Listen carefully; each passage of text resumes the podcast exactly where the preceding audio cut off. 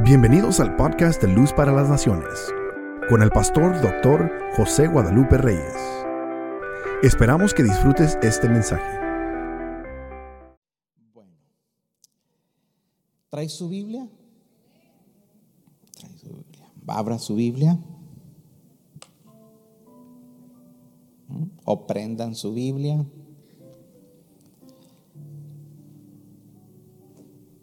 Génesis capítulo 12 dice, la nueva, la, perdón, la versión 60, hubo entonces hambre en la tierra y descendió Abraham a Egipto.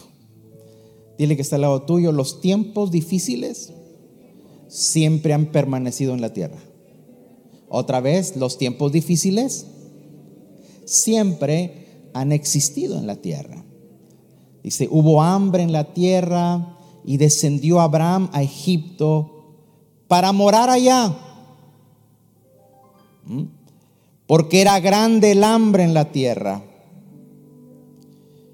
Versículo, capítulo 13, verso 1. Dice, subió pues Abraham de Egipto. O sea, se tuvo que regresar. Subió pues Abraham de Egipto hacia el Negev, él y su mujer con todo lo que tenía, y con él Lot. ¿Listo?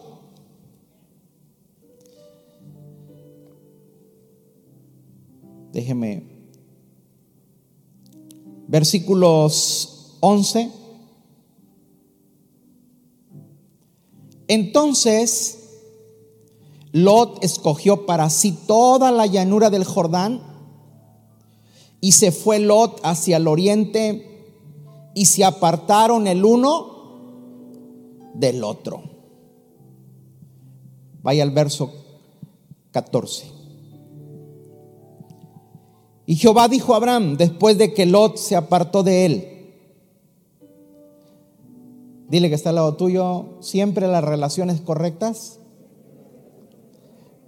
van a permitir que Dios te hable. Y Dios le dice, alza ahora tus ojos y mira el lugar de donde estás, hacia el norte, al sur, al oriente y al occidente. Porque toda la tierra que ves, la daré a ti y a tu descendencia para siempre y haré tu descendencia como el polvo de la tierra, porque si alguno puede contar el polvo de la tierra, también tu descendencia será contada. Levántate, ve ahora por la tierra a lo largo de ella y a su ancho, porque a ti te la daré. Abraham, pues removiendo su tienda, vino y moró en el encinar de Mamre, que está en Hebrón, y edificó ahí un altar a Jehová. Que el Señor añada bendición a la palabra. Ocupe su lugar, póngase en modo de recibir. ¿Mm? Hemos estado hablando esta semana sobre el poder de la bendición. yo creo que ya es el cuarto tema con ese enfoque, el poder de la bendición y hablábamos lo que dijo el apóstol Pedro en, la primera, en su primera carta la semana pasada. Terminé hablando de eso, que el que quiera ver días buenos, ¿cuántos quieren ver días buenos? ¿Mm? ¿Qué, ¿Qué decía? ¿Cuál era el consejo del apóstol? El que quiera ver días buenos, aparte su lengua del mal, apártese del engaño se lo voy a leer literalmente para que tengamos plena conciencia del consejo apostólico. Dice, finalmente sé todo de un mismo sentir, compasivos, amándonos fraternalmente, misericordiosos, amigables, no devolviendo mal por mal ni maldición por maldición, sino por lo contrario, bendiciendo, sabiendo que fuisteis llamados para heredar bendición. Porque el, que quiere amar la vida y ver días buenos, yo quiero ver días buenos. refrene su lengua de mal y sus labios no hablen engaño. Apártese del mal y haga el bien. Busque la paz y sígala. Y esto, muy importante, porque los ojos del Señor están sobre los justos, sus oídos atentos a sus oraciones y el rostro del Señor está contra aquellos que hacen mal. Diga conmigo, los ojos de Dios, los oídos de Dios, el rostro de Dios está atento a los justos.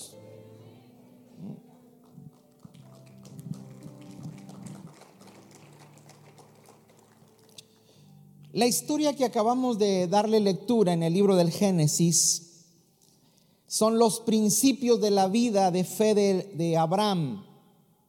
Abraham era un hombre de fe, era un hombre que vivía en bendición. Él tenía, vivía en esa dimensión. Y al igual que Abraham, como dice la escritura, Gálatas capítulo 3, los que son de fe estos son hijos de Abraham. Lo hemos venido enseñando estas semanas. Así que ver conocido a Jesús nos da el mismo estatus de bendición que todas las promesas con las que cuenta Abraham en la Biblia. Los que son de fe, estos son hijos de Abraham. O sea, en sus, en sus beneficios, en sus bendiciones. Así que lo decía las semanas pasadas, no es necesario que usted tenga un nombre judío, no es necesario que usted se deje una barba para ser bendecido, se cambie el nombre, o que en lugar de decir Jesús diga Yeshua. No, Señor, usted está en el mismo nivel, en la misma dimensión de bendición que el Padre de la fe, que es Abraham.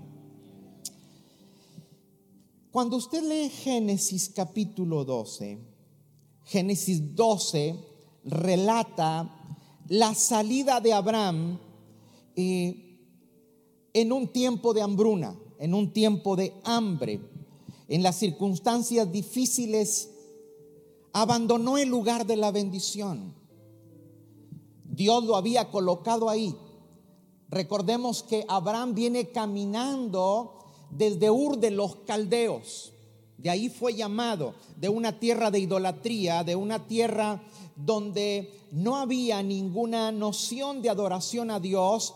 Dios lo saca y se lo trae a Canaán, una tierra de bendición, una tierra que tenía una palabra que fluía leche y miel, o sea que había una productividad abundante. Eso no significa que aunque tú tengas una palabra de bendición, no significa que no vengan tiempos adversos. Señores, todas las personas pasamos por tiempos difíciles. No importa que tanta fe tenga usted, no importa que tantas palabras de bendición haya recibido, en alguna circunstancia de la historia hay momentos difíciles. El asunto es cómo reaccionamos en los momentos difíciles. Aquí tú ves al padre de la fe que en el tiempo de hambre, los tiempos de hambre eran ocasionados por los periodos largos de sequía. Entonces no había agua, empezaba a escasear eh, los alimentos, la productividad del suelo no era suficiente, el ganado no podía subsistir y la gente tenía que moverse.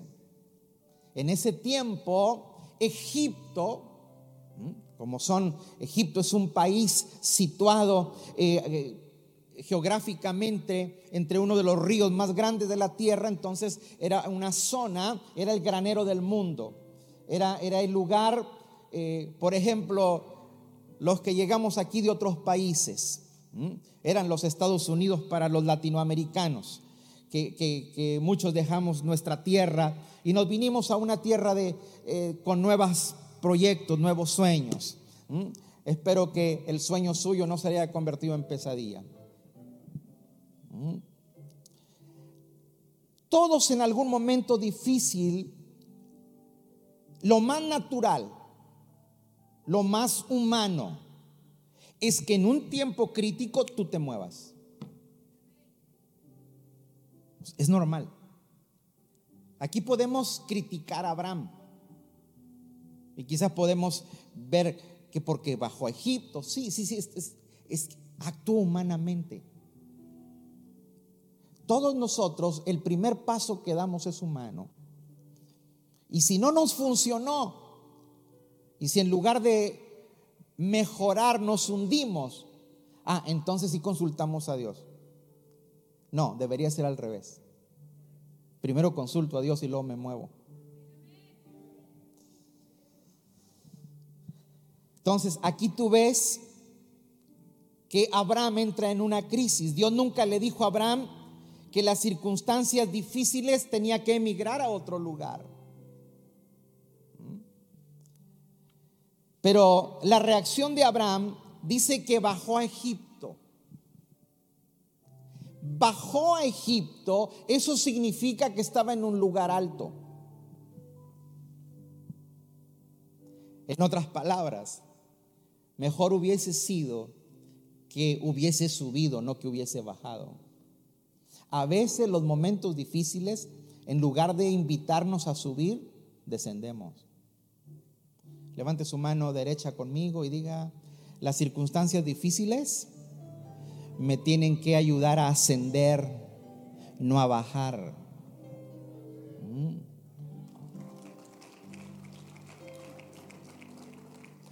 No, pastor, es que mire, estamos viviendo tiempos muy difíciles y, por eso yo me siento desanimado y triste. No, pues por eso mismo.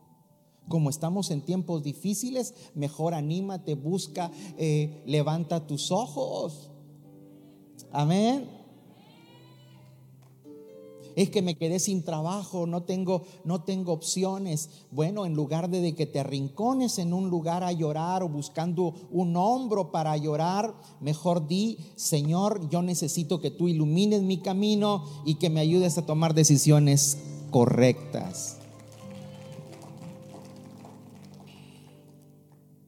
Pero mire lo que pasa. Cuando tú bajas, te afecta todo tu entorno. O sea, Abraham baja a Egipto. Vaya por favor conmigo, eh, o vayan ahí los de multimedia, capítulo 12, eh, el versículo 10 de, de Génesis. Génesis 12, 10, que lo leímos. Hubo entonces hambre en la tierra ponme la versión Reina Valera, hubo hambre en la tierra y descendió Abraham a Egipto para morar allá, porque era grande el hambre. 11. Y aconteció que cuando estaba para entrar en Egipto, mire, mire esto, increíble, en Egipto, dijo a Saraí su mujer, he aquí ahora conozco que eres una mujer de hermoso aspecto. El viejo se pone romántico. ¿Mm? Eres una mujer de hermoso aspecto. Y cuando te vean los egipcios, dirán, su mujer es, su mujer es. Y me matarán a mí y a ti te reservarán la vida. Ahora pues di que eres mi hermana, para que me vaya bien por causa tuya y viva mi alma por causa de ti. Y aconteció que cuando entró a Egipto, los egipcios vieron que la mujer era hermosa en gran manera. Sara tiene 70 años, señores. Aquí. O sea, a los 70 años todavía derretía el corazón de los hombres. Y en lugar de Abraham estar contento porque tiene una señora guapa, el tipo se está quejando.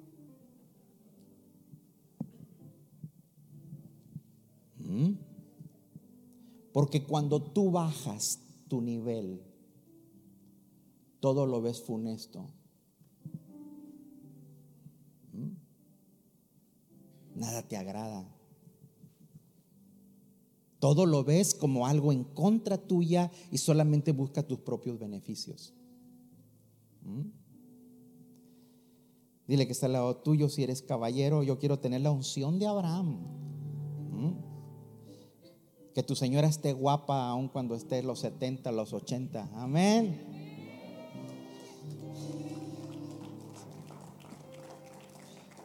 Yo dije los hombres, yo no dije que hablaban las mujeres. Mm.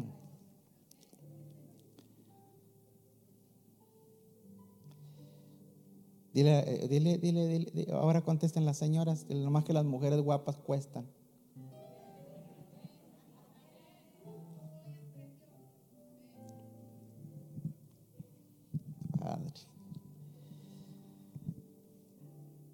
Abraham llega a Egipto y mire lo que sucede. Mejor me pongo a predicar porque dice, e hizo bien Abraham por causa de ella, o sea, el rey de Egipto, el faraón. Y él tuvo ovejas, vacas, asnos, siervos, criadas, asnas y camellos. Mas Jehová hirió a Faraón y a su casa con grandes plagas por causa de Saraí, mujer de Abraham. O sea, porque el faraón le gustó Sara y dijo, si yo le doy regalos a este, me pasa a su hermana. ¿Mm? Entonces, más Jehová, los, o sea, los hirió con una plaga. Entonces Faraón llamó a Abraham y le dijo, ¿qué es esto que has hecho conmigo? ¿Por qué me has declarado, por qué me declaraste que era tu mujer, que no, que no era tu mujer. ¿Por qué no me lo dijiste? ¿Por qué me dijiste que era tu hermana poniéndome en ocasión de tomarla para mí por mujer? Ahora pues he aquí tu mujer, tómala y vete. Entonces Faraón le dio la orden a su gente acerca de Abraham y le acompañaron y a su mujer con todo lo que tenía. En otras palabras decimos los neoloneses o un mexicano norteño salió con las tablas en la cabeza. Abraham usó una estrategia que pensó que le iba a traer beneficio y salió perjudicado. Porque cuando tú desciendes tu nivel espiritual, cuando tú desciendes en tus niveles de fe, cuando usted desciende en los niveles en los cuales le ha creído a la palabra, todas las decisiones y acciones que usted toma no le son para bien, se le revierten.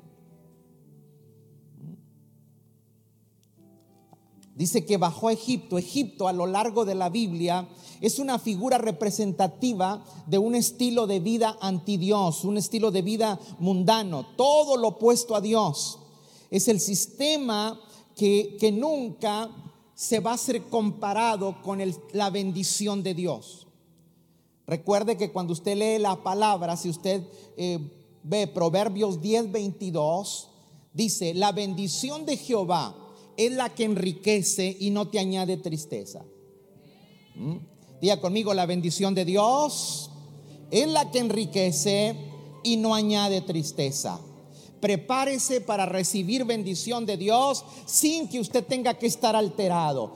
Bendición que no le quite el sueño. Bendición que usted pueda dormir. Bendición que, ay Dios mío, hay gente que no puede dormir porque piensa que quien lo está mirando. Ves un carro y piensas que se estacionó frente a tu casa. Ladra el perro y piensas que es el ladrón que se te está metiendo. La bendición de Dios es la que enriquece. ¿Mm? Siempre que la figura de Egipto, ¿por qué, por qué Dios no avaló, por qué Dios no aprobó el que Abraham descendiese a Egipto, porque Abraham estaba actuando contrario a los principios del reino, a los principios de Dios. Por favor, si me ayudan con Isaías capítulo 31, Isaías 31. Ahí hay una advertencia sobre lo que representa Egipto. Isaías 31, 1. Hay de los que descienden a Egipto por ayuda. Hay de los que descienden a Egipto por ayuda y confían en caballos y en esperanza ponen la esperanza la ponen en carros. Siga. Porque son muchos y en jinetes porque son valientes y no miran al santo de Israel ni buscan a Jehová. ¿Por qué Dios se ponía un poco inquieto o molesto por descender a Egipto, porque estabas poniendo tu confianza en la fuerza, porque estabas poniendo tu confianza en el hombre y no ponías tu confianza en la fuerza y en el nombre del Señor. Versículo 3, por favor, de ahí mismo. Y los egipcios hombres son y no Dios. Y sus caballos son carne y no espíritu. Sigue. De manera que al extender Jehová su mano, caerá, eh, caerá el ayudador y también caerá el ayudado. Dígame, ay, ay, ay. O sea, no conviene caminar en contra de los principios del reino. Versículo 5, por favor.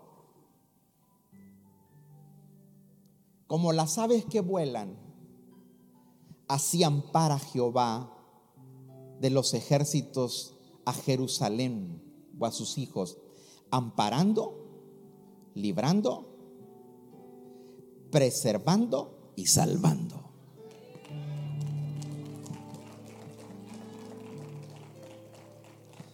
Diga conmigo, si Dios cuida las aves, también va a cuidar de mí. Amén.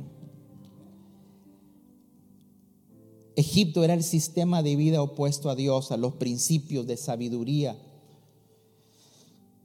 Pero aquí Abraham maneja con, se maneja con asunto humano.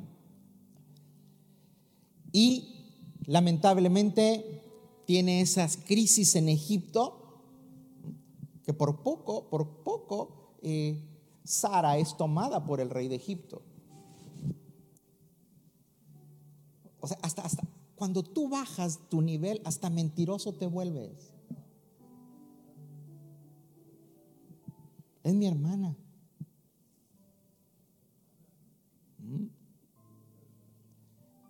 Gracias a Dios, el faraón se comportó a la altura.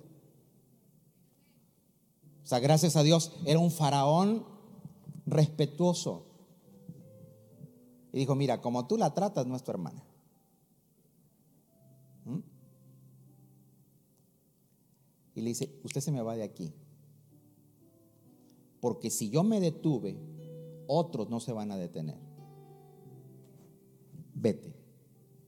Entonces, en tiempo de crisis, en tiempos de hambre, Abraham tiene que regresar al Negev. Por favor, 13.1.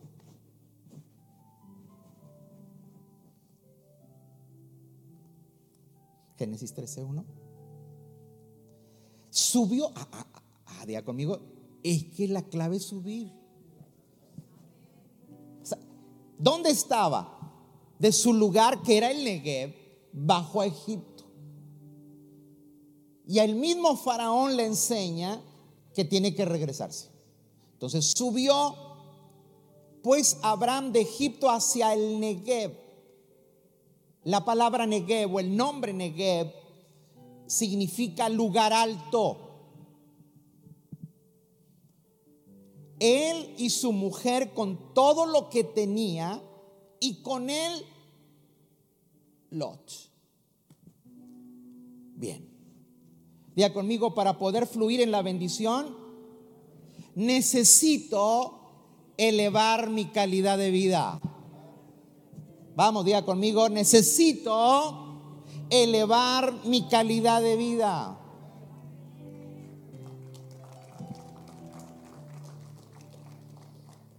Versículo que sigue. Y Abraham era riquísimo en ganado, en plata y en oro. O sea, no necesitas moverte de tu lugar de bendición. O sea, cuando tú posees tu lugar de bendición, aún en medio de la crisis, aún en medio del hambre, aún en medio de los momentos críticos, Dios te abre su bendición. ¿Mm? Abraham era riquísimo en ganado, en plata y en oro. Lea por favor, eso es muy importante. Y volvió por sus jornadas del Negev hacia el Betel. Míreme acá, por favor. ¿Dónde vivía? En el Negev. ¿A dónde bajó? A Egipto. ¿De dónde tuvo que regresar? Hacia el Negev. Y cuando está en el Negev, tiene que, tiene que volver a sus jornadas. Lo que, lo que está diciendo el texto sagrado es, tienes que volver a ser de tu vida los hábitos que te conectan con Dios. Porque tenía que regresar por sus jornadas a Betel. ¿Qué era Betel? Era el altar donde que significa el lugar casa de Dios y puerta del cielo. O sea, tienes que conectarte en la tierra con el Dios del cielo para que puedas vivir en un lugar alto y de bendición.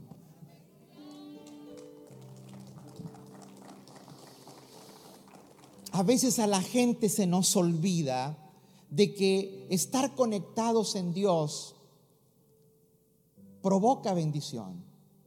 Señores, la fuente de toda bendición siempre ha sido Dios. Subió hacia el Negev por sus jornadas. O sea, tenía que elevar su subida. Aquí hay una enseñanza. Para que usted fluya en el poder de la bendición, necesita elevar su nivel de vida espiritual.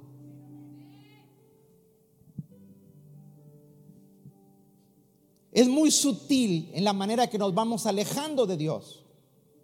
O sea, es muy sutil, o sea, tú no te das cuenta. Abraham, sin saberlo, el hombre de la fe, no solamente se alejó de Betel, sino que abandonó su lugar de bendición y se encaminó a Egipto. No fue de la noche a la mañana.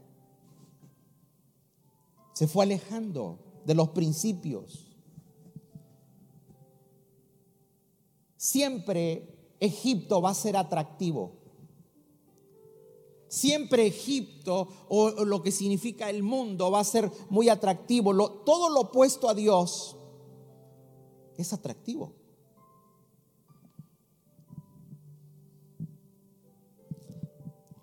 Dile que está al ladito tuyo, tú no puedes adorar a Dios y vivir con un sistema de vida opuesto a Dios. Usted tiene que enterarse de algo. El Evangelio no es una religión. El Evangelio no es para los domingos en la mañana. El Evangelio es para el lunes. El Evangelio es para el martes, para el miércoles, para todas las días de la vida. ¿Por qué? Porque Él determinó que somos sus hijos. El Evangelio no es para que sientas bonito solamente cuando estás en el templo. El Evangelio tiene que tocar todas las áreas de tu vida familiar, económica, relacional. ¿Mm? Pero el sistema de vida del mundo nos hace que nos vayamos enfriando. Nos hace que empecemos a envidiar lo que hay en Egipto. déjeme decirle otra cosa. Usted tiene que volver por sus jornadas, como lo hizo Abraham, volvió por las jornadas. ¿Por qué? Porque tienes que elevar tu calidad de vida.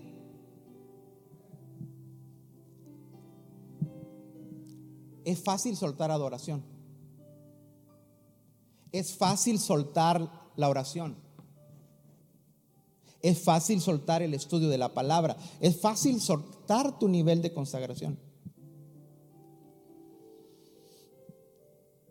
Para poder fluir en, el poder de la bendición necesitamos regresar a donde Dios nos marcó cómo fluía la bendición.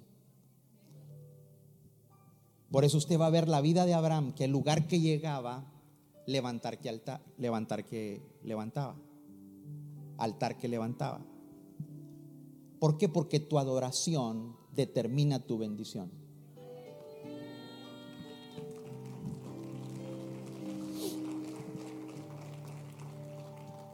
Mire, hermano, yo sé que como pastor, pues uno siempre está, está expuesto a eso y no importa, pues es tu, es tu labor. Todas las profesiones, todas eh, las cosas tienen sus riesgos y sus, sus cosas, ¿no? Y, uno, uno, uno corre el riesgo de ser criticado por eso, pero para uno, para eso está usted, porque cuando está enfermo, ¿dónde corremos al médico? Mm, si se te empieza a llover la casa, ¿con quién corres? Con el carpintero, con el constructor. Entonces, cuando se trata de la vida espiritual, recurrir a la palabra. ¿Dónde la vas a encontrar? En una iglesia. En una iglesia, ¿qué te tienen que decir sobre tu vida espiritual? Entonces, la gente, la gente quiere las bendiciones de Dios, pero no quiere adorar a Dios. Y eso, es imposible.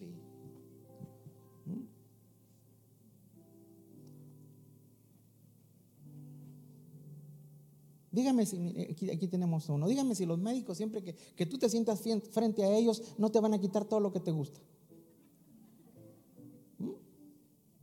Pero por, qué te lo están eh, recomendando que no lo uses? Por tu bien, por tu salud. Entonces, hoy la gente se aleja de Betel, de la casa de Dios, se mueve de su lugar alto, que es el Negev, y baja a Egipto. Y allá te tratan mal. Usted tiene que hacer lo que Abraham. Aunque sea con vergüencita y todo, agarre sus cositas y regrese por sus jornadas.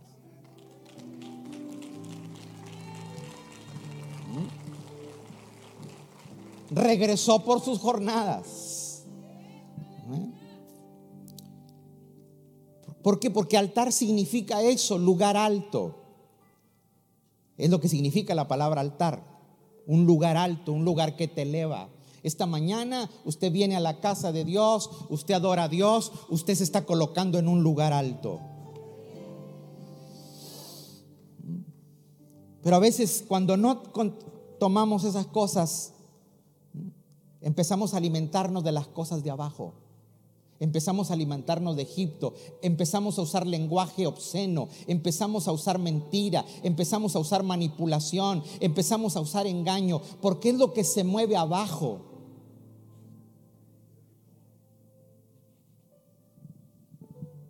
Hay un aflojamiento, hay un relajamiento que viene hacia la vida de las personas. Diga conmigo, elevar mi alma al Señor es un asunto personal.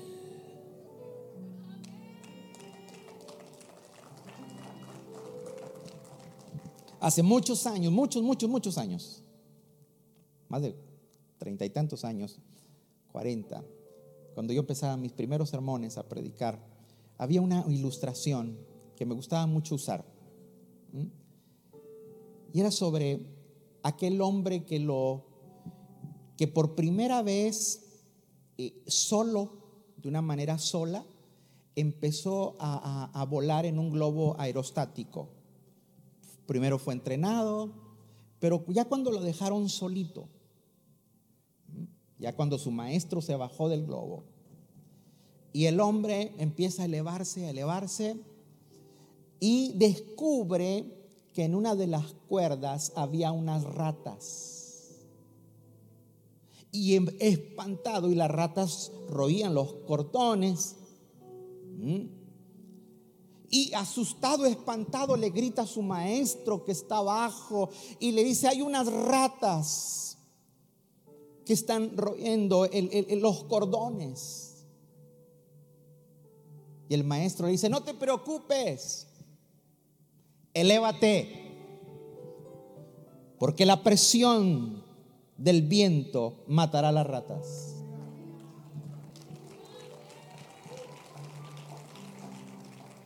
Elévate, que lo que te quiere causar daño desaparece.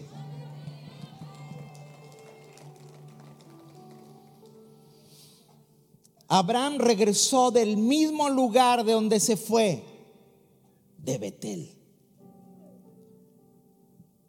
regresó a la casa de Dios. Oramos para que muchos regresen a la casa de Dios. Amén.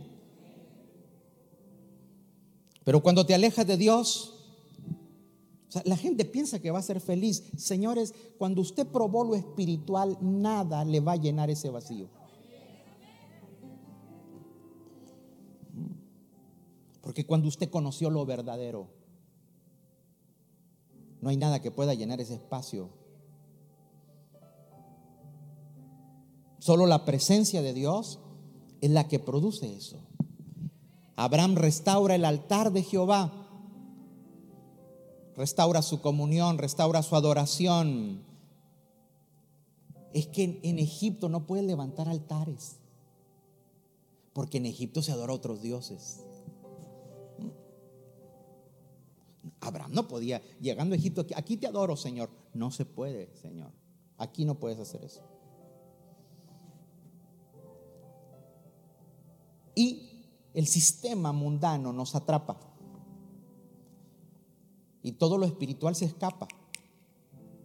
La vida espiritual se diluye, la gente empieza a relajarse. ¿Mm? Un día sí, un día no. Vengo un domingo, cinco no. Y usted cree que es, es, ok, es mi vida. Es que, es que, a mí nadie me presiona. No es asunto de presión, es asunto de vida.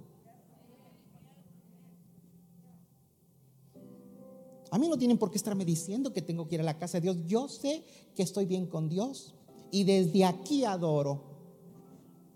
Sorry, en Egipto no se puede adorar. No me malinterprete.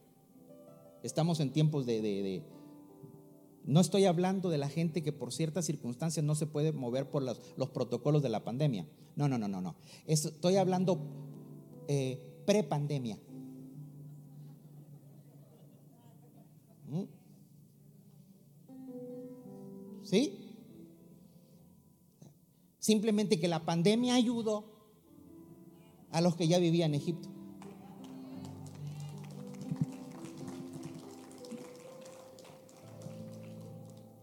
Pastor, está bravo, me voy a poner más. no sé qué. Los que nos visitan a decir, ¿y este tipo cómo, lo sabe? Tranquilo, tranquilo. Así soy. Yo lo quiero bendecir.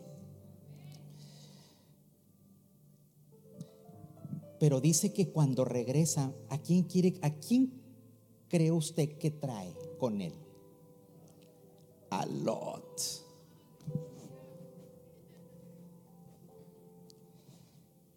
Dile que está al lado tuyo, no puedes descender a Egipto. Hay que regresar por tus jornadas.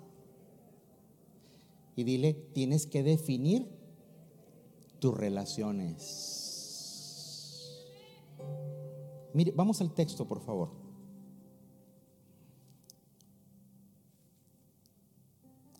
¿Ya lo tiene? Verso 5, 13, 5. También Lot que andaba con Abraham tenía ovejas, vacas y tiendas. Y la tierra no era suficiente para que habitasen juntos, pues sus posesiones eran muchas y no podían morar en un mismo lugar. Hubo contienda entre los pastores del ganado de Abraham y los pastores del ganado de Lot y el cananeo y el fereceo habitaban entonces en la tierra. Entonces Abraham dijo a Lot, diga conmigo, hay momentos en que tenemos que definir relaciones. Le dice a Lot, no hay ahora altercado entre nosotros dos, entre mis pastores y los tuyos, porque somos hermanos. Recuerde que Lot era sobrino de Abraham. ¿No está toda la tierra delante de ti? Yo te ruego que te apartes de mí. Wow. Yo te ruego que te apartes de mí.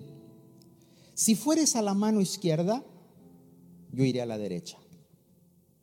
Y si tú vas a la derecha, yo a la izquierda. Y alzó Lot sus ojos y vio toda la llanura del Jordán, que toda ella era de riego, como el huerto de Jehová, como la tierra de Egipto, en dirección de Zoar, antes que destruyese Jehová Sodoma y a Gomorra. Entonces Lot escogió para sí toda la llanura del Jordán. Y se fue Lot hacia el oriente y se apartaron el uno del otro. Abraham acampó en la tierra de Canaán, en tanto que Lot habitó en las ciudades de la llanura y fue poniendo sus tiendas hasta Sodoma. Mas los hombres de Sodoma eran malos y pecadores contra Jehová en gran manera. Diga conmigo, definir relaciones. ¿Usted quiere vivir en el poder de la bendición? Señores, hay gente, hay gente que te acompaña en la vida que son estorbo para tu poder poseer tu bendición. Yo sé que es fuerte lo que le estoy diciendo. ¿Mm? Yo sé que es, es fuerte. Pero, pero hay momentos en que hay que decidir con quién tú vas a caminar la vida. O sea, no toda la gente que te acompaña es, eh, eh, vaya, benigna para tu bendición. Aquí hay una relación familiar. Es el sobrino. Pero aún y los lazos de sangre son los eslabones para caminar juntos.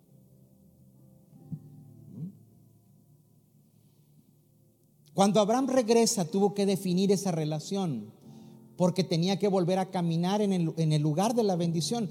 Cuando Abraham regresa, le dice, mira, si tú te vas al norte, yo me voy al sur, si tú te vas al, al este, yo me voy al oeste, pero aquí tenemos que definirnos porque hay contienda entre nosotros. Empezaron a haber contiendas. Porque siempre que no se camina en común acuerdo, se levantan las contiendas.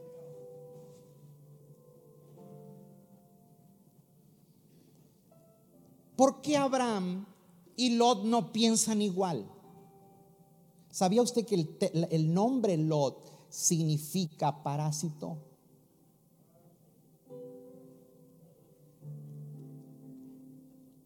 Claro, el, diccionario de la lengua española es benévolo y dice uno que vive de otro.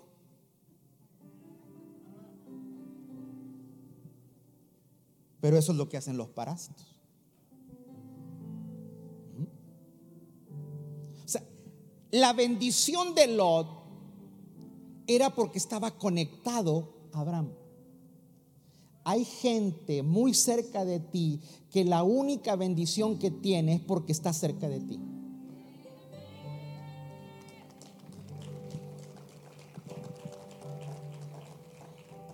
Digan amén o ay, ay, ay. Por favor, primera de Corintios, capítulo... Ponme el, el 2 del verso 13 y 14. Primera de Corintios 2, 13 y 14. Dice, lo cual también hablamos no con palabras enseñadas por sabiduría humana, sino con las que enseña el Espíritu, acomodando lo espiritual a lo espiritual. Adelante. Pero el hombre natural no percibe las cosas que son del Espíritu de Dios. Ah, porque para él le son locura. Hay gente que cree, perdona, valga para la redundancia, hay gente que piensa o cree que lo que tú crees es crazy. Hombre, pobre el primo loco ahora que soy evangélico. Sí, te juzga loco, pero quiere estar conectado a ti. para chupar tu bendición. ¿Mm?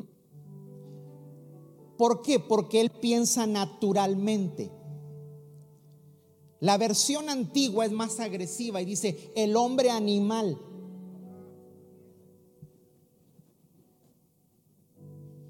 El hombre natural no percibe las cosas que son del espíritu. Por eso Abraham y Lot tenían contienda, porque Abraham era un hombre que sabía leer lo espiritual. Lot no podía leer lo espiritual. Ahí mismo, por favor, Primera de Corintios 3, el 1 al 3. Fuerte conmigo. De manera que yo, hermanos, no puedo hablaros como a espirituales, sino como a carnales. Ay Dios, me voy a meter en turbulencia. Diga conmigo, hay gente natural, hay gente carnal y hay gente espiritual. Otra vez, natural, carnal y espiritual. ¿Quién es un natural? El natural es aquel que el Espíritu de Dios no reside en él. Entonces, no entiende las cosas del Espíritu, le son locura. Pero ¿quiénes son los carnales? Que teniendo el Espíritu, no nos comportamos como si tuviésemos el espíritu. Pablo dice, hermanos, o sea, Pablo no Pablo no dice mundanos, no dice, ustedes son mis hermanos. Hermanos, no puedo hablarles como espirituales, tengo que hablarles como a carnales. Verso que sigue. O ahí mismo. O sea, porque son niños en Cristo. O les di a beber leche y no vianda, porque aún no erais capaces, ni soy capaces todavía. Next. Porque aún sois carnales, pues sabiendo entre vosotros qué? Celos, contiendas y disensiones, no sois carnales. Diga conmigo, los celos, los pleitos, las contiendas identifican mi estatus. O sea, hay gente que no lo entiende, eso es natural. O sea, no le pidas a alguien que no tiene el espíritu que piense como tú, que hable como tú, que entienda como tú. No se puede.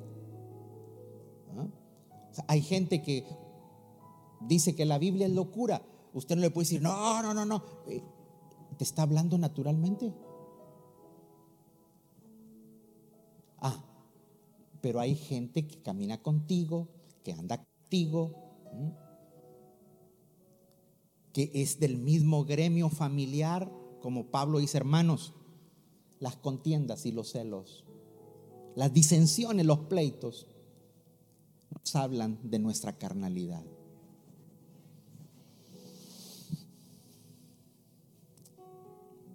Dile que está al lado tuyo, la contienda detiene la bendición. A veces la gente no quiere entender eso. A veces las personas nos cuesta entender que la bendición está en ambientes de armonía. Mirad cuán bueno y cuán delicioso es habitar los hermanos juntos en armonía. Diga conmigo, es bueno y es delicioso. Otra vez, es bueno y es delicioso.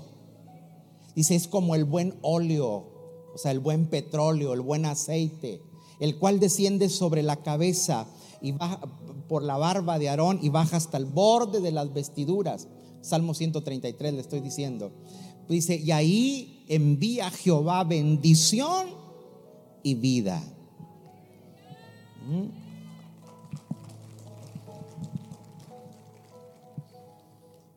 Muchos de tus problemas son tus bilis, no tus viles. Muchos de tus problemas son tus vísceras. Mm. Hay gente muy nociva, muy, tóxica, que fácil eh, eh, haga de cuenta así como, perdónenme, perdónenme la comparación, ¿Me, me permiten hacer una comparación. sea, no es lo mismo que tú tengas un pollito normal a que compres un pollo con sangre de, de palenque, ¿verdad? Un pollo de pelea. Los que conocen eso de, de ¿Ese pollo es de qué? Porque nada más ve otro y...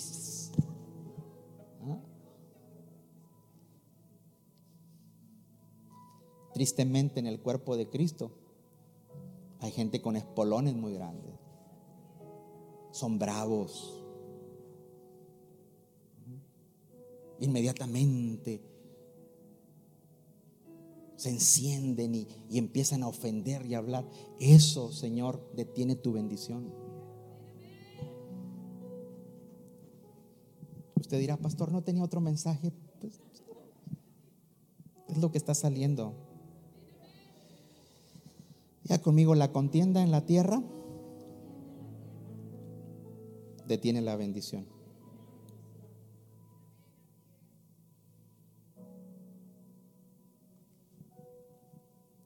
¿Quién mató a Abel?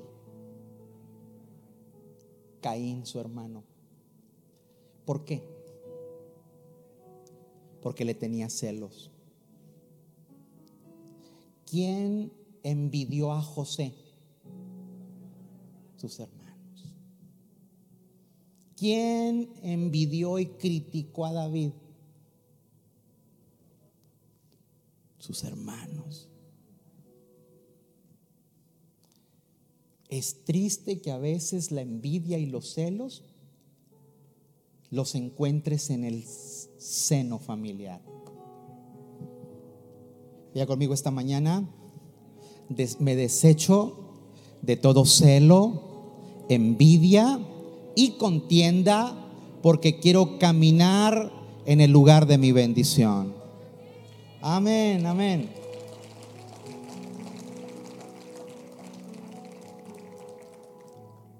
Abraham tenía un nivel de consagración que Lot no lo vivía. Entonces, por el nivel de consagración de Abraham, era el poder de la bendición para Lot. Pero eso genera contienda, eso genera roce, eso genera descontento. Eh, nunca podía entender Lot Abraham. Porque Lot lo único que veía en Abraham era interés económico.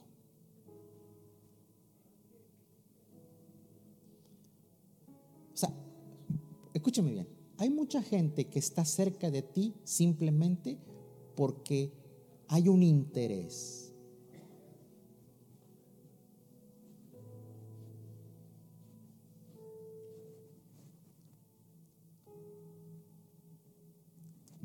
Usted tiene que definir eso. Digan amén, güey, ahí.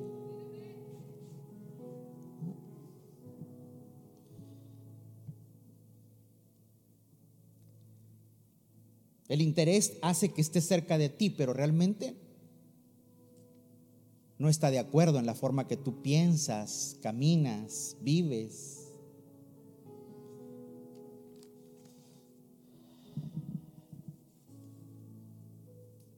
Diga conmigo, venir a la casa de Dios. Ese es estar en el lugar de la bendición. Diga conmigo, pero antes de amar la bendición, tengo que amar al dueño de la bendición.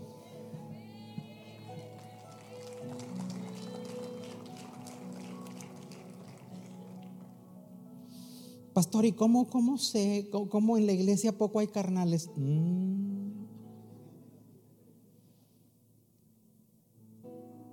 Hay, gente, hay gente que no viene a adorar, viene a dormir al templo. Y otros no se sientan, se desparraman. Nunca traen Biblia. ¿Mm? En lugar de estar viendo los textos, están viendo en el celular.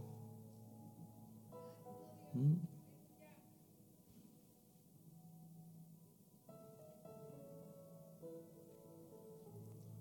Esas personas no son malas. ¿Es gente mala, pastor? No, no es mala. Es gente buena. El asunto es que tú no puedes concretar tu visión con gente que no tiene tu corazón.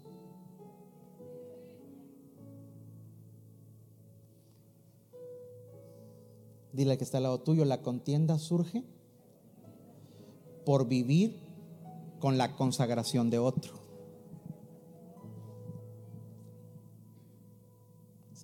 Lot nunca levantó un altar.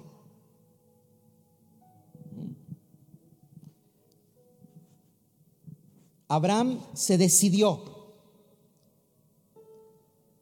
y tiene que hacer un paréntesis y decirle, tenemos visiones distintas, hijo. No podemos caminar juntos. Pero Lot nunca entendió la visión que Dios le había dado a Abraham.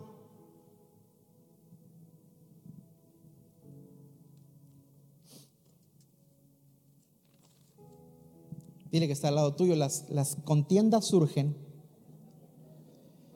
por no tomar decisiones de fe al principio. Diga conmigo, las contiendas surgen por no tomar decisiones de fe al principio.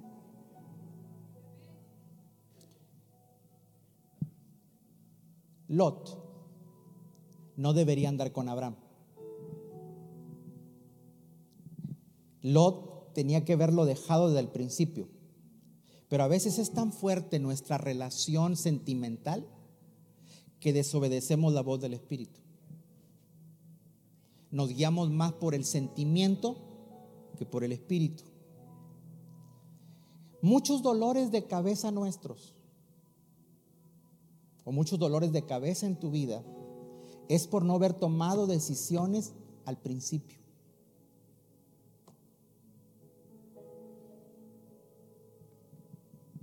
Están muy serios. Dile que está al lado tuyo, lo que no cortas al principio te puede hacer tropezar mañana.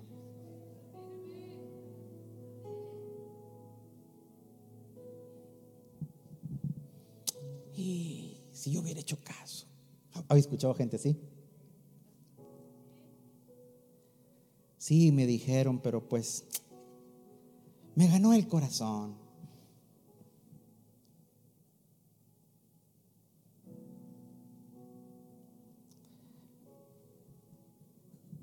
Abraham le dice, ven para acá, ya no podemos caminar juntos. Mira, si tú te vas al norte, yo me voy al sur. Si tú te vas al este, yo me voy al oeste. A donde tú escojas, yo me voy al otro lado. Pero no podemos andar juntos.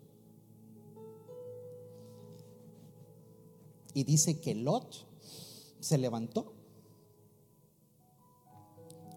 Se levantó y su cabeza y miró la llanura del Jordán. Zona de riego, verde. Dijo, quiero aquello. Y Abraham se quedó en Canaán. Los que conocen, o si un día usted llega a conocer, pues es como estar parado en un lugar donde usted ve desierto y una llanura con con pasto, con riego. y dice que Lot escogió el lado del Jordán. Tú nunca vas a conocer lo perverso de la gente hasta que no le pones límites.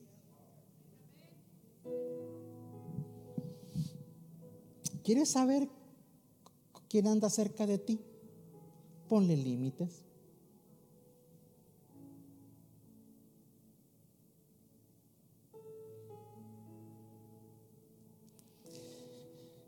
Wow, ¿te imaginas? ¿Te imaginas un tipo como Lot cuando te dan a escoger? Se tiene que haber frotado las manos y te dice, ay, qué tío tan estúpido mi tío.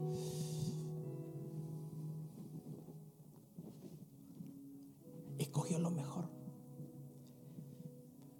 Pero él escogió con los ojos.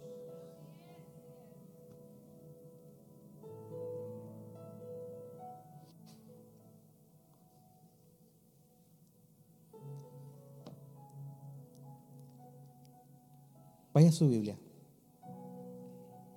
Verso 11.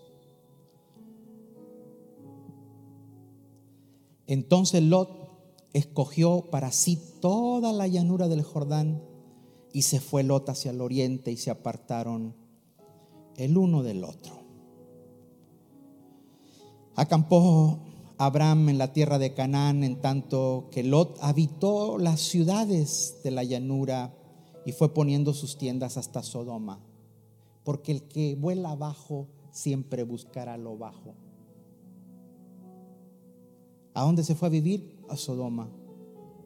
En realidad escogió lo mejor de la tierra, pero dice que se fue poniendo las tiendas hacia Sodoma, porque a él le atraía un estilo de vida contrario a la vida de Abraham.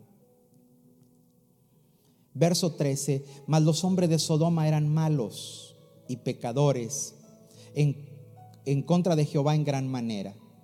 Verso 14, por favor. Léalo fuerte. Y Jehová dijo a Abraham después que los se apartó de él. Dile que está al lado tuyo cuando defines relaciones. Otra vez, dile, cuando defines relaciones, Dios te empieza a hablar.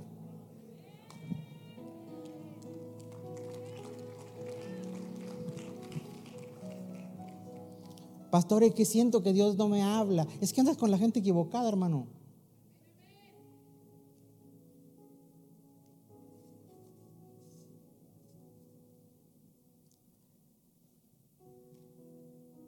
¿Por qué Dios se le tiene que parecer a Abraham? Hermano, porque, fíjate, como dice,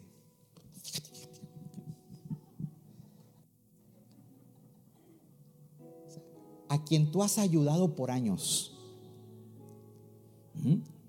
a quien ha dependido de ti por años, que siempre lo has guardado, cuidado, que has buscado lo mejor para él, y a la hora de que tú le das a escoger, te deja a ti sentado?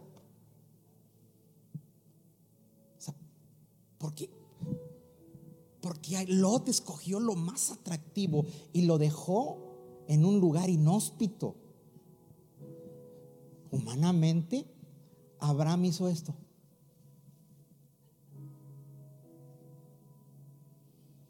Porque siempre la gente que tú amas, sus acciones perversas te van a doler. Pero ahí con la cabeza hacia el suelo, se le aparece Dios y le dice, Abraham, levanta tus ojos.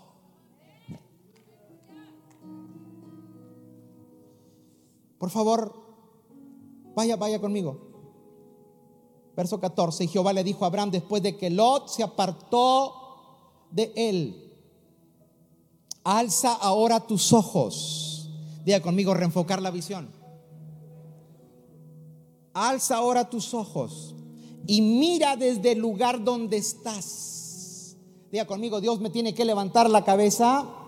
Vamos, diga conmigo, necesito estar con la cabeza en alto. Señores, cuando estamos con la cabeza hacia abajo, no podemos ver un futuro promisor, no podemos ver lo que Dios tiene por delante. Usted, cuando estamos abajo, simplemente estamos mirando lo imposible que es moverse de esa situación. Pero Dios le dice, si tú levantas tus ojos, no importa dónde estés parado, mira desde el lugar donde estás.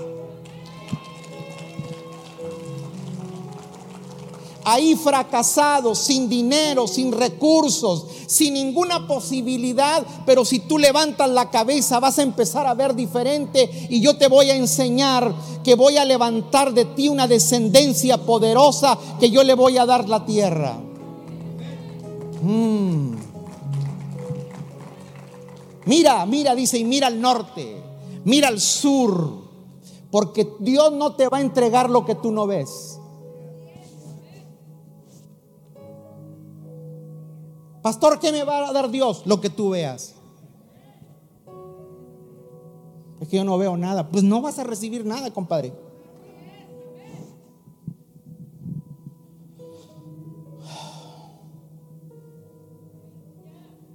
Mira desde el lugar donde estás. Diga conmigo, necesito que Dios me reenfoque mi visión. Y diga conmigo, donde hoy estoy, no es todo lo que Dios tiene para mí.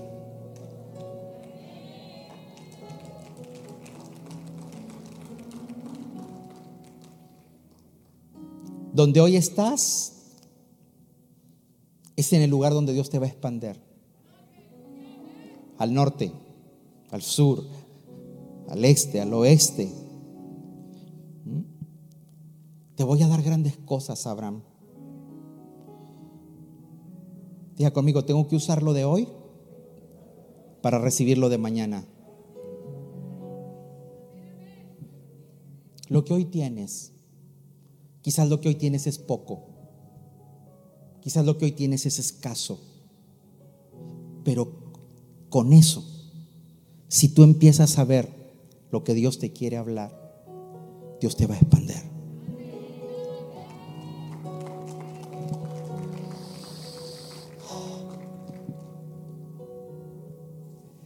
Alza ahora tus ojos. O sea, levanta la cabeza. Porque todo lo que yo veo lo tengo para ti, Abraham. Diga conmigo, estamos en la recta final de cosas venideras maravillosas. ¿Mm?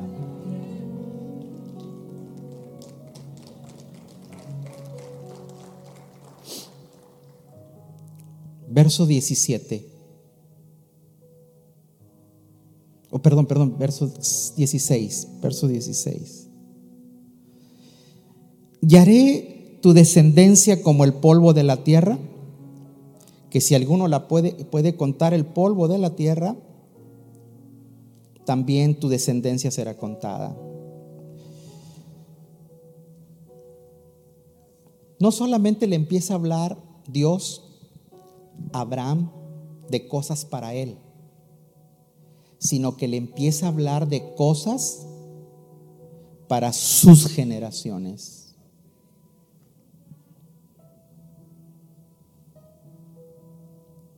¿Aló?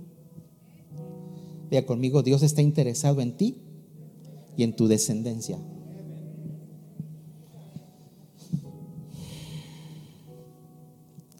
Hermanos, yo creo que todo ser humano normal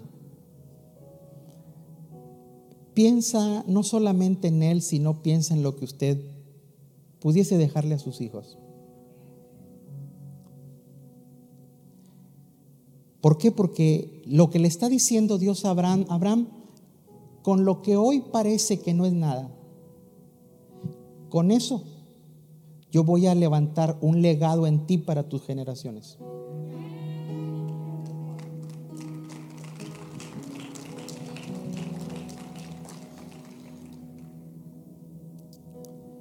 Pero dice, levántate y en ti, en ti, diga conmigo, necesito ser un pionero en creerle a Dios. usted necesita ser el pionero de su generación. ¿Mm? Que si tus hijos ven que tú le crees a Dios, ellos seguirán tus caminos en su momento. Que si tus hijos te ven, ellos también caminarán un camino que después lo transitarán tus nietos. Y que si tus nietos ven el transitar de su padre, porque lo vieron en su abuelo, tu generación, cuarta generación, quinta generación, aún en los momentos de hambre y de crisis que puedan pasar en esta tierra, ellos levantarán sus ojos y recordarán que tienen una palabra que Dios los puede bendecir en el lugar donde están.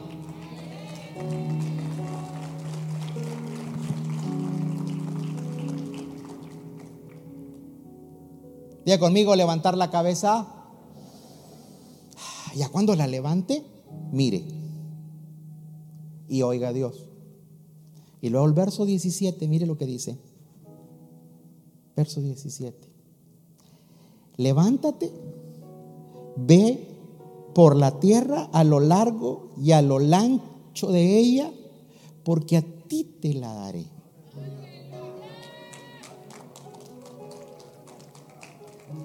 Mírala Y después ve y písala. Porque lo que no ves y no pisas, no posees. Fue lo que Dios le dijo a Josué. Todo lo que pisare la planta de vuestro pie será vuestro. ¿Mm? Vaya y pise esa propiedad que le gusta. Pastor, pero no tengo para el enganche. Dios no te está preguntando del enganche. ¿Mm? ¿Mm? Ve y siéntate en ese carro que te gusta. Por lo menos nadie te va a decir que nunca subiste en un carro de esos. Mm. Ve y tómale una foto a esa casa que te gusta. Uh, pero ni crédito tengo. estás actuando como Lot. Porque la gente carnal y natural no entiende las cosas del Espíritu porque le son locura. Eso es una locura, pastor. Sí, eres natural. Pero la gente espiritual lee los códigos del reino del Espíritu y usted lo cree y desde el lugar donde está usted empieza a caminar para poseer su bendición. Mm.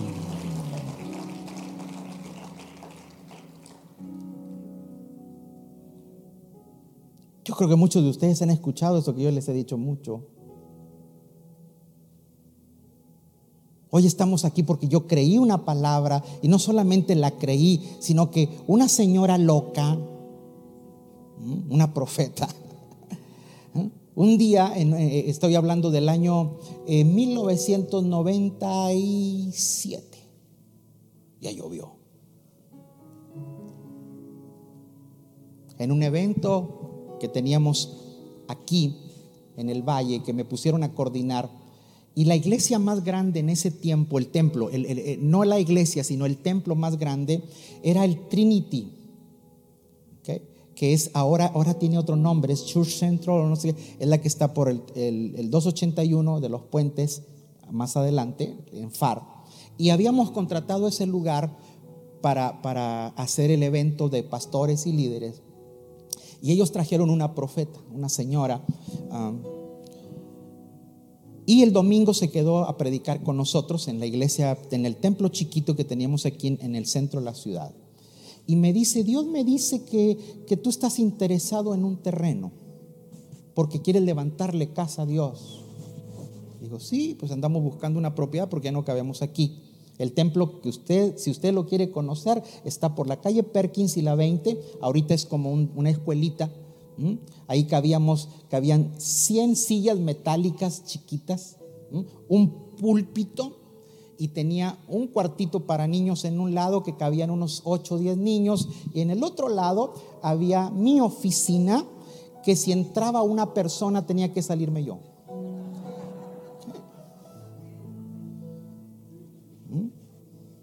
Una cocineta para algunas 30, 40 gentes que se usaba ahí como un, fellowship, un, lugar para, tener sus reuniones de comidita o banquete. Y dos saloncitos. Cabía, era un parking con, para siete carros. ya los demás tenías que estacionarte en la calle. Desde ahí, desde el lugar donde estás, y nosotros pensábamos en algo más grande. Y la mujer viene y me dice, Dios me dice que hay, hay, un terreno que tú estás interesado. En ese tiempo estaban vendiendo esta propiedad, aquí era un, terreno de agricultura. Estaba ahí el signo de que se de venta. Y le digo, sí, estoy en trámites, pero pues lo quieren todo cash y no podemos cash.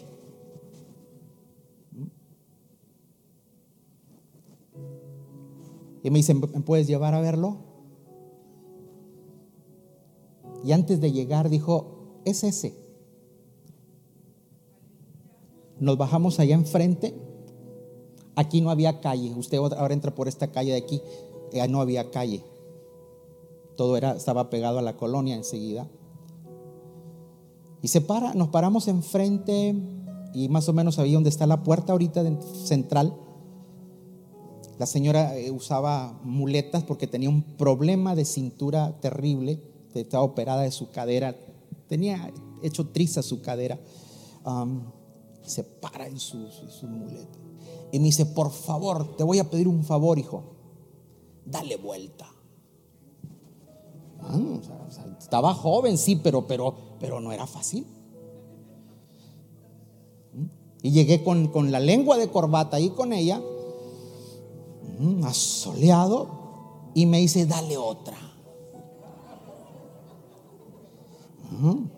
Y yo obediente, le di otra. Y cuando llego, me dice, dale otra. Ahí sí me dieron ganas de decirle, sí, pues como no es usted. Le di otra. Y dijo, dale otra. Dale otra. Dale otra. Dale otra. Siete vueltas.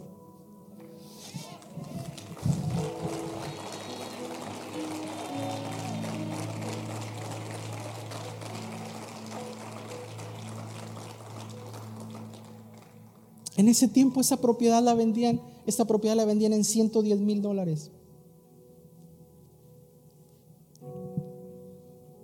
Yo le hablo a la gente de ventas y le digo, mira, eh, dile a la persona que le damos 90,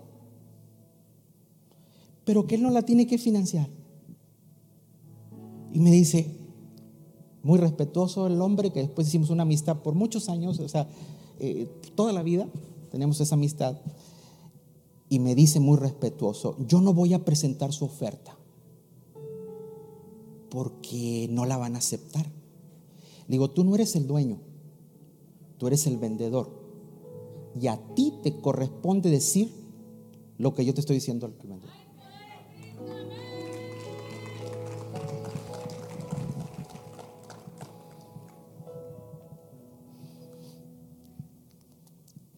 ¿Qué cree? Dice que si en un año se la pagas, te la financia. Y yo conté, digo, 90 en un año, nombre, y ni yendo a la luna diez veces. Pero le dije, sí, prepare los documentos. Aquí compramos sin dinero. Claro que pagamos con dinero. Pero usted tiene que aprender a moverse de donde está. Hay gente que dice, yo estoy juntando porque hasta que no junte voy a empezar. Las cosas no son así, señores.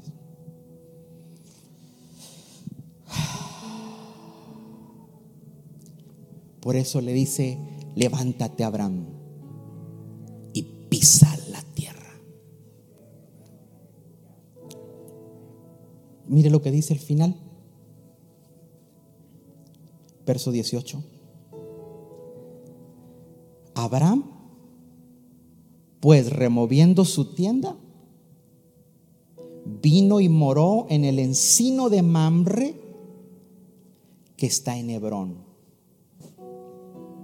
O sea, lo que vio y que dijo, hasta allá alcanzo a ver, Señor. Bueno, hasta allá te doy. Y dice, fue moviendo su tienda hasta que se instaló en Hebrón. Hoy cuando usted visita Hebrón, ahí está sepultado Abraham, ahí está la tumba de los patriarcas. Ahí está la sepultura de Sara. Ahí está la sepultura de Isaac. Está la, sepultura de Rebeca. Está la sepultura de Jacob y de Lea.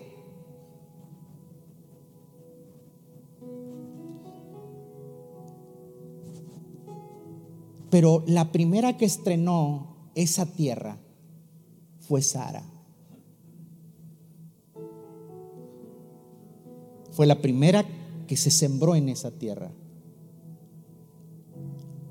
Después vinieron tiempos difíciles y los cananeos volvieron a ocupar esa tierra.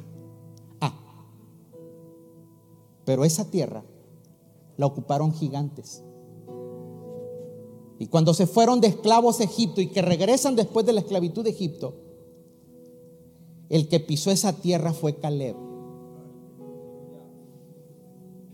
Y es por eso que en su vejez le dice a Josué, tú sabes que yo pisé Hebrón. Sí, pero ahí están los gigantes. No importa. No importa. En la tierra que yo pisé, en la tierra que Dios me dará. No importa que mañana gigantes ocupen lo que Dios te prometió, siempre habrá una generación que retome lo que Dios te prometió.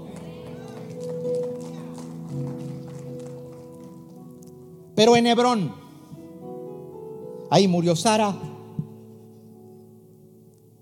ahí se sepultó lo que a veces más amas. Ahí se levantó una generación de cazadores de gigantes. Pero en Hebrón fue el primer lugar donde ungieron a David como rey.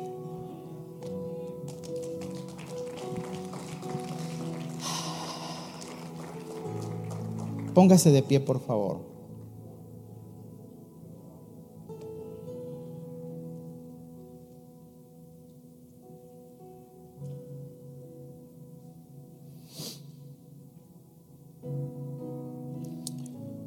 Yo no sé qué es lo que Dios te haya compartido, lo que Dios te haya prometido. No abandone su lugar de bendición, posea su lugar de bendición. Esta mañana ahí donde está, incline su rostro. Incline su rostro.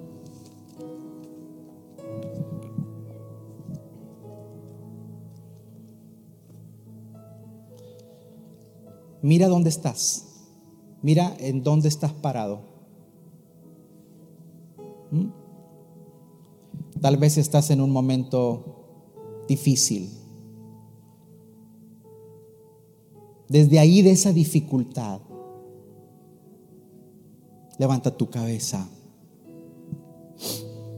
Levanta tu cabeza. No mires lo que perdiste. No mires lo que te quitaron, mira lo que te viene. No veas lo de atrás, ve lo que está por delante.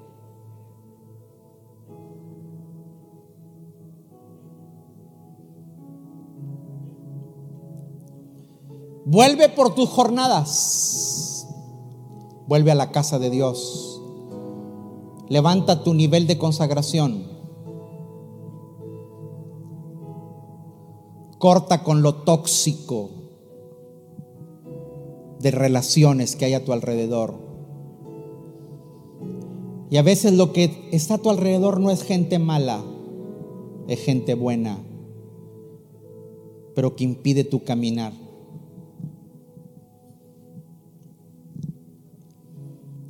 Y sobre todo, reenfoca tu visión. Reenfoca tu visión. Reenfoque su visión. Padre, esta mañana, esta tarde ya, bendigo a cada familia que encaminó sus pies hasta este lugar. Queremos poseer nuestro lugar de bendición. Poseer nuestro lugar de bendición. y que nuestras generaciones también tengan un corazón para ti. Que hoy tus hijos, tus nietos, aunque no los tengas aún todavía,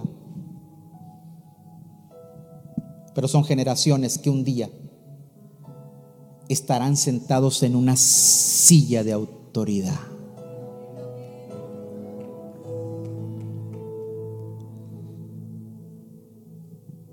Yo quiero que, yo quiero que usted vea los eventos de la vida.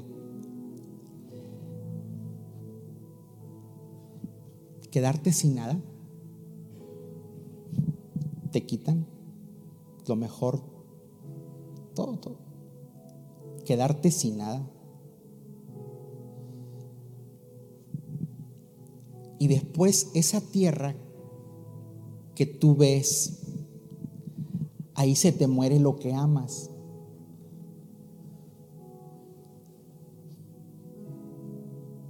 Que Abraham tuvo que comprar esa parcela para sepultar a Sara.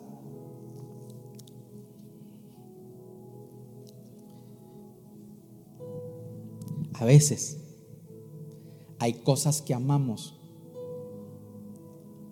No me estoy refiriendo a personas, tranquilo. Hay cosas que usted ama que tiene que sepultar.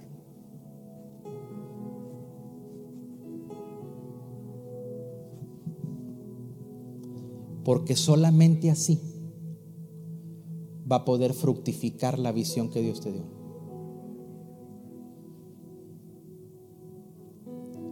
Después, que eso por lo que tú trabajaste y luchaste, después caiga en manos de otro.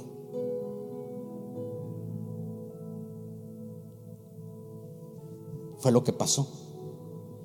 Y los gigantes, los cananeos ocuparon Hebrón. Tú te moriste en fe, creyendo por tus generaciones, y alguien más ocupa tu territorio.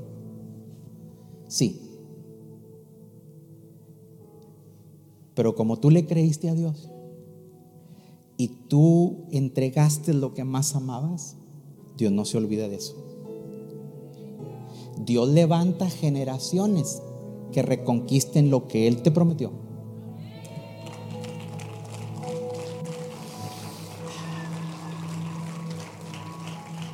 A ver, a ver. Termino con esto. ¿Está listo? Yo quiero que se imagine a Abraham llorando en el funeral de Sara. ¿Te la vio?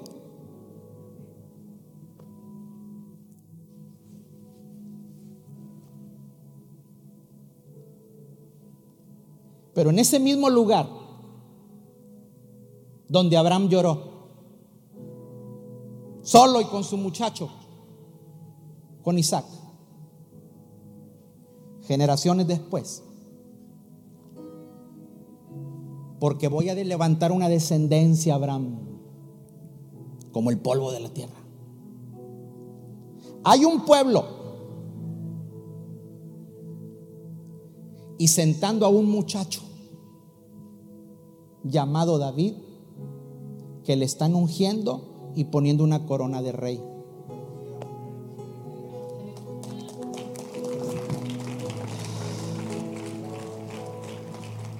Porque el lugar donde hoy tú lloras, mañana será el día de tu alegría.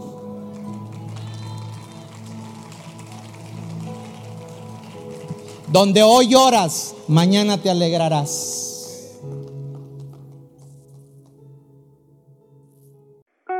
Gracias por escuchar nuestro podcast.